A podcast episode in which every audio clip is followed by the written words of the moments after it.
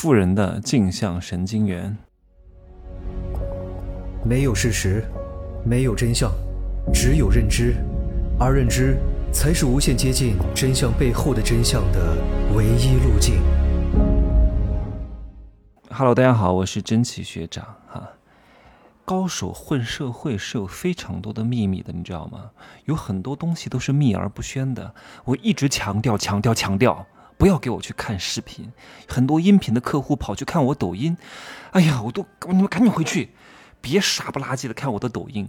我的抖音不是为了真正的讲什么系统性的知识的，你那儿看什么呢？看短视频的都是傻子呀，都是蠢货啊！你怎么能搞这些东西呢？我之所以在短视频上讲话是那个样子，是我故意要迎合这个平台的调性以及那边的用户群体。我不可能在音频平台上去讲那种东西的，讲如此之矛盾、如此之对抗的话的。那样讲的话，对不起我这帮听音频受众的认知。所以不要看视频，看什么看？哦，但有有一类可以看哈，怎么做菜可以看一看。啊，穿搭可以看一看，就是必须要看画面的，你可以去看一看，其他的一概不要看。什么挣钱引流，全都不他妈都不要给我看啊！蠢货，你要是看这些东西，你就会越来越蠢。至于为什么的这个底层逻辑，我明天会单独开一个私域里面的小课，不能在这个节目当中讲哈，因为这是免费节目，知道的人越多越不好，越是赚钱的信息，越是要隔离、隔离、隔离、隔离。一定要明白，凡是能够让你赚到大钱的真正的核心，一定是师承，或者是家学，或者是高价。明天那个小课呢，时长不会太长，十五分钟到二十分钟，主要会讲两个层面。第一个，如何利用情绪价值去赚那些蠢货的钱，以及如何利用富人隐匿而秘而不宣的，但是他们有非常需要的一些人性弱点，去赚这些富人的钱。你好好把这两个弄懂了之后啊，你就能够看这些短视频，你能看出这些门道来了。为什么你好好做内容就没人看呢？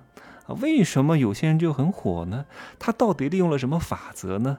包括很多人做短视频学的那些老师，那些老师自己都不懂，呵呵教什么教呀？哎呀，都没有弄清楚怎么赚钱，以为正正经经的讲一些干货，讲一些内容，然后有一点粉丝就能挣钱了吗？还真不见得能挣钱。他永远不清楚里面的那个小揪揪，这个东西就跟一张纸一样啊。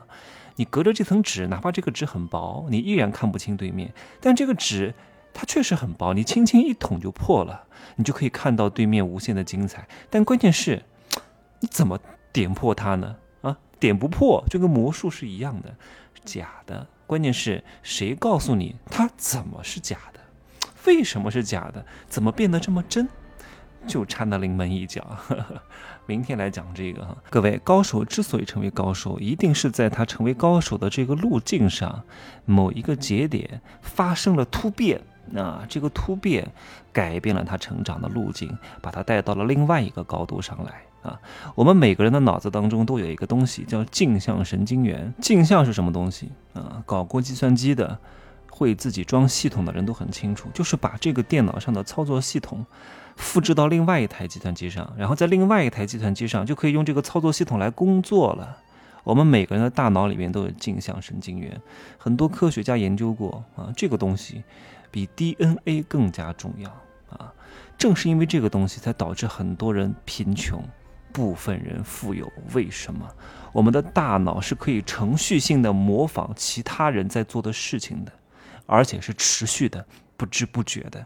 这要中国的古语讲得好：“近朱者赤，近墨者黑”，就是这个道理。我有一个朋友，之前一个月能拿七八千块钱左右，后来他进了某一家医美公司，然后收入还不错。但是这个医美公司里面的代理呢，都是一些小姐啊，没什么文化水平的，每天都在讨论男人的不是，因为这些女人都很不幸福，婚姻不是很幸福，被男人抛弃了啊，被被被男人劈腿了，他们是非常愁男的。然后他们每天都在谈论啊，谁谁谁又买了什么帕拉梅拉，谁谁谁又买了什么路虎的别墅，谁谁谁啊又挣了多少钱，谁谁谁又买了什么 LV，谁谁谁买了一个发卡 Prada 的四千块钱一个发卡。哎，这个女孩之前不是这样的人哎，自从进了这个圈子啊，进了这家医院，天天就在谈论这些东西，孩子也不要了啊，老公关系也搞得不好了。为什么？本质上他不是这样的人，那为什么会变成这样呢？就是因为被这个环境影响了，他大脑里边的神经元、镜像神经元程序性的模仿别人的行为，这里没法避免，没法避免，不知不觉。我真的是见过这帮女的，哇，那真的是虚荣心膨胀到极点。这帮人又是非常可怜和自卑的啊，他们不清楚，他们为什么能在这家医院挣到钱，不是他们自己很厉害。他们只是引个流而已，成交啊，跟他们有点关系。最后压大单啊，靠的是他们公司的设计师，还有医生，整个医院的配套。但是他们却误以为他挣这么多钱是自己的能力。一旦他离开这个平台，他挣不到这么多钱的。一旦他的客户没有源源不断的来，他也不可能有这么多钱的。他意识不到自己的渺小。哎呀，这帮穷女人突然有点钱，就真不认清自己是谁了，很可怜的。而且这帮人的见识和世界观没办法驾驭他们的财富，对他们来说就是非常大的灾难。我敢打个赌。他们当中百分之九十五的人在五年之后会返回赤贫的阶层，而且会过得不如现在，甚至过得不如他之前，因为他的心态失衡了。但是能力没上去，认知没上去，之前挣过钱，由奢入俭难呐，可悲呀！哎，我讲了这么多哈，无非就是在讲大脑的镜像神经元。各位好好记住这句话，非常重要。他会不知不觉的程序性的模仿别人的行为、思维和举止，你懂吗？别人打个哈欠，你可能会不知不觉的也打个哈欠；别人咳嗽，你可能也会不知不觉的很想咳嗽，你都不知道为什么。这个东西是不可控的，你懂吗？所以你看我那个朋友，为什么他到那个环境当中就变得这么浮夸和浮躁了呢？这么的势利了呢？可能他原来不是这样的，可是任何一个人，他只是某一个阶段的他，他会随着环境改变而变成另外的他的。除非你是一个已经修炼得道的混元大罗金仙，就算你是大罗金仙，你天天跟妖怪在一起，难免也会沾染一些妖气的。虽然不会改变你仙人的本质，但这些妖气也很讨厌的，你明白吗？跟狐狸在一块待久了，难免有点骚味儿；跟贱人在一块待久了，难免有点贱。各位，所以我们要改变的是什么？你改变不了大脑的习惯性的模仿，你能改变的是远离这帮人，非常重要。这就是为什么很多富人是不愿意跟穷人多说半句的啊！我就见过一个老板，他说，如果他看到一个人很穷。没本事还不积极主动，那个人过来跟他握手，他都不会握的啊！因为能量会传染，会传递。哎呀，不想受到这帮人的思想的污染。你看，穷人在一块就是八卦，讨论对方的是非。久而久之，你一定会被影响。我有时候参加一些招商大会，说实话，我都已经看破红尘这个段位了啊！什么样的营销套路、招商手段，我都非常清楚。但是我有时候在某些大会的环境当中，哈，也经不住一些诱惑的啊。旁边的人说好，台上的讲师好，然后整场的氛围好，你会影响？哎，是不是确实挺好的？你会有，我会有那么一点点的恻隐之心的。这种动念，那我好在我能及时把它拉回来。但是百分之九十九的人是没法拉回来的，人一定会受到环境的影响。所以你要想成为富人，我真的建议各位一定要选择你可以复制的对象。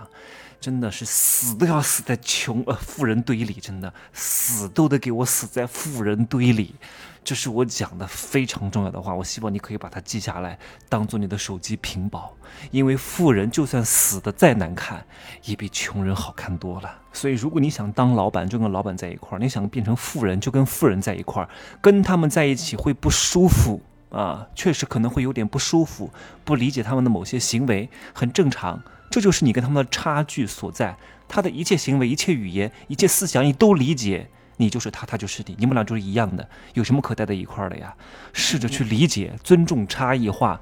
虽然我很清楚，很多老板啊，有修养的老板会向下兼容，让你感觉到很舒服。那不是因为你对，是因为他在向下兼容包容你。但有些老板情商，可能他他不是情商不高哈，能够赚赚到钱的人，当老板的人情商都还不错，只是他不想对你用情商，他不值得，你不值得他用，所以他就不对你用了。但你也得理解，这是他的一个手段和选择，好吗？想要变成富人，我希望各位一定用好你们的镜像神经元，去复制的对象很重要，跟着有结果的人，远离那帮 loser，真的，他们一切的行为习惯和思想都会影响你，好吧？